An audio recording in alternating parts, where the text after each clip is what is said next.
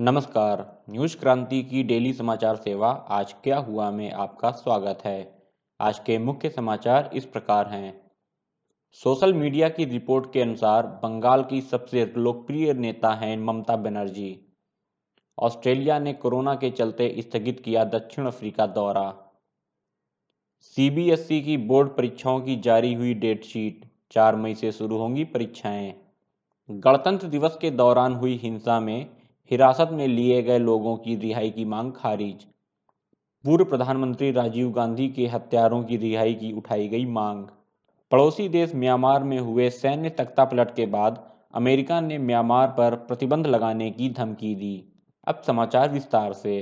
कहते हैं old is gold कहलाता है। इसलिए तो कानपुर आज भी दुलारी ज्वेलर्स ग्रुप पर अपना भरोसा जताता है। दुलारी ज्वेलर्स ग्रुप, कानपुर की pure, old and trusted jewellery showroom visit की Dulari jewellers, Kidwai Nagar and Dulari jewellers, Lal Bangla.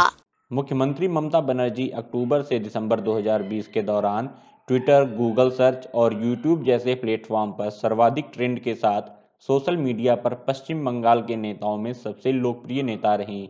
Online विश्लेषण कंपनी चेक ब्रांड ने गत वर्ष अक्टूबर से दिसंबर के बीच सोशल मीडिया पर पश्चिम बंगाल के शीर्ष 30 राजनेताओं के लिए ऑनलाइन विश्लेषण किया।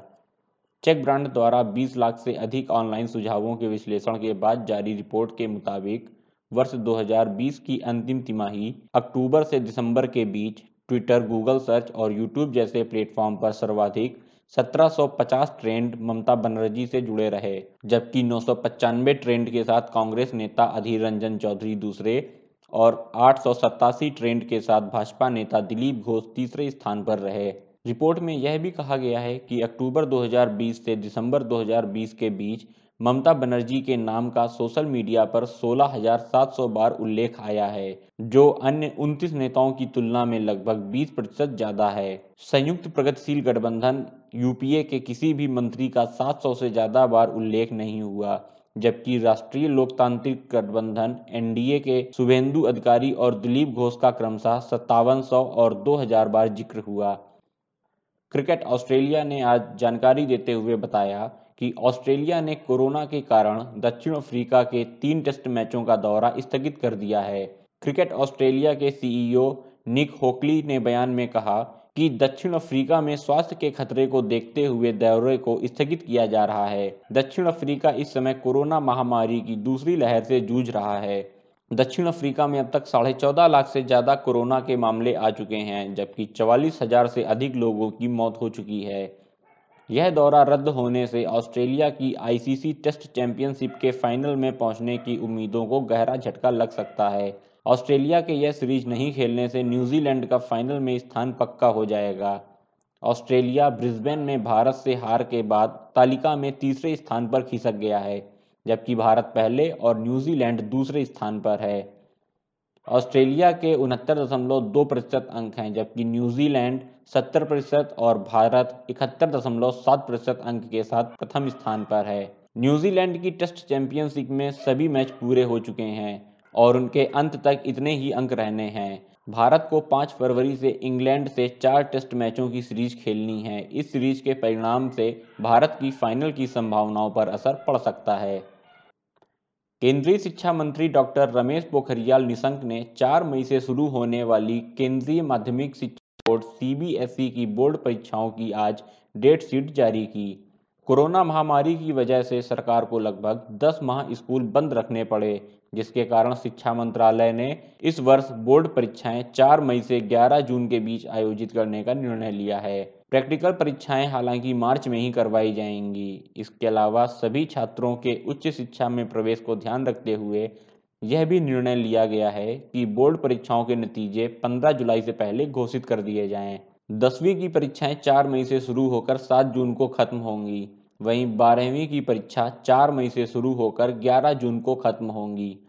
दसवीं की पहली परीक्षा 4 मई को ओडिशा, कन्नड़ और लेपचा भाषाओं में होगी और बारहवीं की इंग्लिश इलेक्टिव और इंग्लिश कोर की परीक्षाएँ इसी दिन होंगी। केंद्रीय मंत्री ने डेट शीट जारी करते हुए कहा, मैं आपको विश्वास दिलाता हूँ कि सीबीएसई छात्रों के मूल्यांकन करने के लिए लिखित और प्रायोगिक परीक्षाएँ आयोजित करके छात्रों और स्कूल का सभी सहायता प्रदान करेगा। उन्होंने कहा कि अभिभावक छात्र छात्राओं एवं सभी हितधारकों से आग्रह है कि वे यह सुनिश्चित करने के लिए कि परीक्षाओं के लिए छात्रों के पास एक सुरक्षित तनाव मुक्त और सुविधाजनक वातावरण तैयार हो। इसके लिए सभी मिलकर काम करें। यदि कोई भी छात्र तनाव महसूस करता है तो वह मनोदर्पण पोर्टल के साथ ही टोल फ्री नंबर आठ चार चार आठ चार चार ज़ीरो छः तीन दो का उपयोग कर सकता है।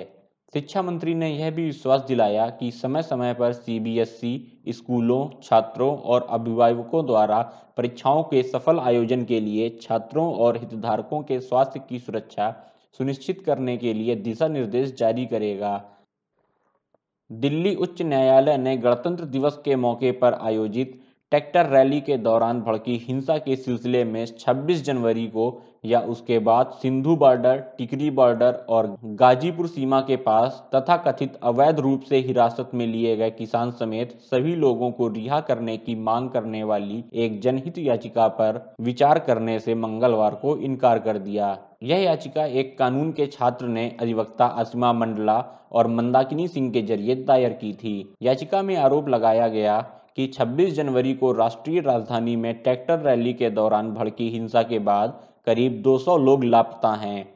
न्यायमूर्ति डीएन पटेल की अध्यक्षता वाली खंडपीठ ने याचिकाकर्ता को आड़े हाथ लेते हुए कहा कि क्या यह प्रचार से जुड़ी याचिका है और उसे खारिज कर दिया।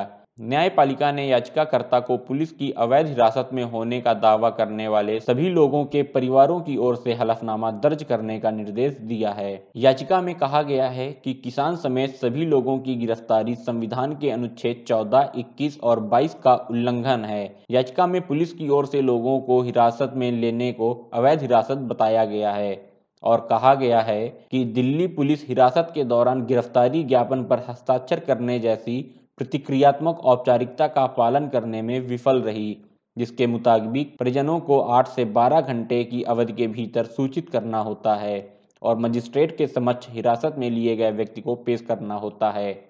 याचिकाकर्ता ने 26 जनवरी की घटनाओं के बाद लापता हुए और हिरासत में लिए गए 15 लोगों के नाम भी दिए थे।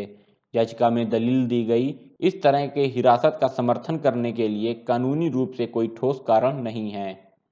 फेडरेशन फॉर पीपुल्स राइट्स ने मंगलवार को तमिलनाडु के राज्यपाल बनवारी लाल पुरोहित से पूर्व प्रधानमंत्री राजीव गांधी की हत्या के मामले में सभी सात दोषियों को उच्चतम न्यायालय के निर्देशों के अनुसार रिहा करने का आग्रह किया एफपीआर सचिव जी सुगुमरन ने आज यहाँ जारी अपने बयान में कहा कि सातों दोषी पहले ही 30 साल से जेल में हैं। वर्ष 2018 में तमिलनाडु सरकार ने उनकी रिहाई के लिए एक प्रस्ताव पारित कर उसे राज्यपाल के पास भेजा था, जिस पर अभी तक कोई निर्णय नहीं लिया गया है। इस दौरान जब एक दोषी एजी पिरारावलन ने अपनी रिहाई के लिए इस साल 21 जनवरी को शीर्ष अदालत में याचिका दायर की थी तो राज्यपाल की ओर से कुछ दिनों में फैसला आने का आश्वासन दिया गया था। इसके बाद शीर्ष अदालत ने एक आदेश पारित करते हुए यह निर्णय लेने के लिए एक सप्ताह की समय सीमा तय की थी। सुगुमरन ने कहा कि हालाँकि उच्चतम न्यायालय के आदेश के 12 दिनों के बाद भी राज्यपाल पुरोहित निर्णय लेने में विफल रहे, जो कि शीर्ष अदालत की अवमानना है।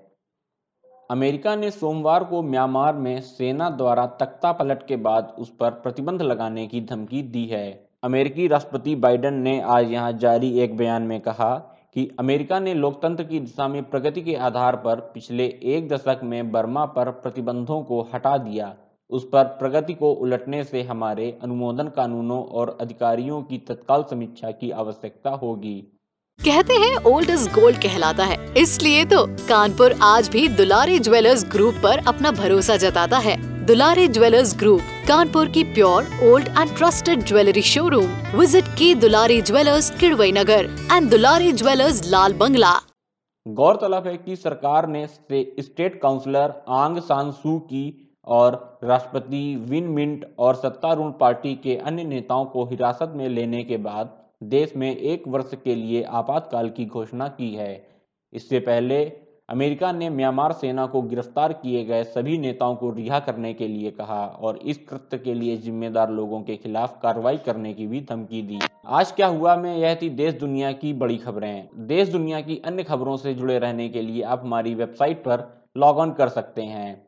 न्यूज़ क्रांति से जुड़े रहने के लिए धन्यवाद शुभ रात्रि।